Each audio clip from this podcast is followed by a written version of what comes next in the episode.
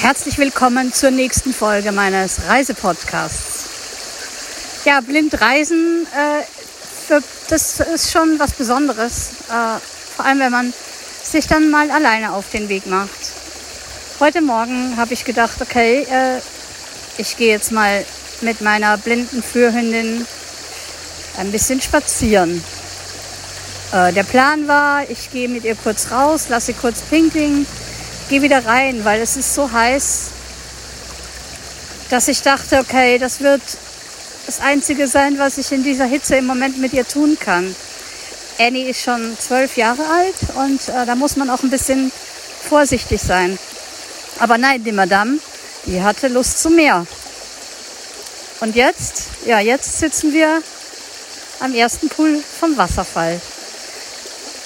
Wir sind die Straße entlang gegangen, immer am linken Rand, weil hier fahren die Autos ziemlich schnell vorbei. Also man muss da wirklich aufpassen, dass man nicht in der Mitte der Straße landet.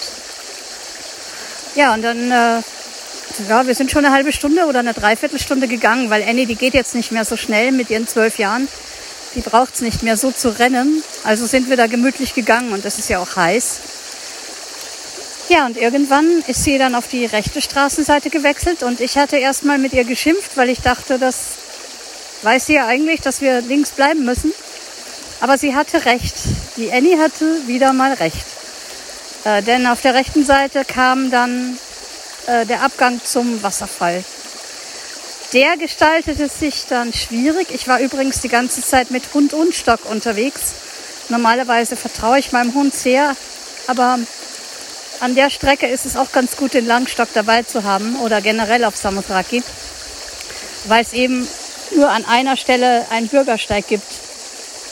Oder Gehsteig, würde man in Österreich sagen. Ähm, und deshalb bin ich da lieber vorsichtig. Außerdem kann ich da besser kontrollieren, ob Annie auch wirklich am linken Rand ist, wenn ich den Stock dabei habe. Insofern ist das schon sehr gut. Ja, und dann habe ich das Wasser gehört da war dann so ein komischer Zaun, ähm, an dem bin ich entlang gegangen, habe gemerkt, okay, da würde es runtergehen, aber zu steil. Dann bin ich den Zaun entlang zurückgegangen und da führte dann so ein schmaler Weg runter. Ich habe dann die Annie freigelassen, weil ich mir gedacht habe, okay, sie ist schneller als ich und sie will ins Wasser. Und das, was jetzt passiert, ist so heikel, da mache ich das dann lieber doch alleine mit dem Stock und dann bin ich da diesen schmalen Weg entlang gegangen und äh, habe dann gemerkt, es geht aber immer noch nicht, es geht zu steil runter. Bin also dann weiter nach rechts gegangen und irgendwann habe ich gemerkt, okay, jetzt kann ich da das Geröll runternehmen und zum Wasser gehen. Annie war inzwischen schon zweimal im Wasser. Ich hatte sie zweimal gerufen, ist auch brav gekommen. Jetzt sitzen wir beide am Wasserfall. Ich habe natürlich den Lautsprecher nicht mit, weil ich mit dieser Aktion gar nicht gerechnet habe. Aber ich werde hier mal den Piepsi austesten. Vielleicht geht er hier ja besser als am Meer. Der Piepsi hat nämlich am Meer bis jetzt überhaupt noch nicht funktioniert. Nachdem ich dann fünf Meter vom Piepsi entfernt war, hat er schon nicht mehr gepiept. Also das sollte so nicht sein. Liebe Firma Vistak, äh, ich teste das jetzt hier mal aus, wie es läuft, damit ich meine Sachen wiederfinde, wenn ich aus dem Wasserfall rauskomme.